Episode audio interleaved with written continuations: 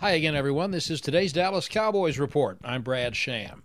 It's going to be a different challenge for the offense of the Cowboys Sunday in Washington. It's a better defense they'll face than the Giants offered, but the Cowboys have more weapons than they've had in years, and it's not just Dak Prescott, Ezekiel Elliott, and Amari Cooper.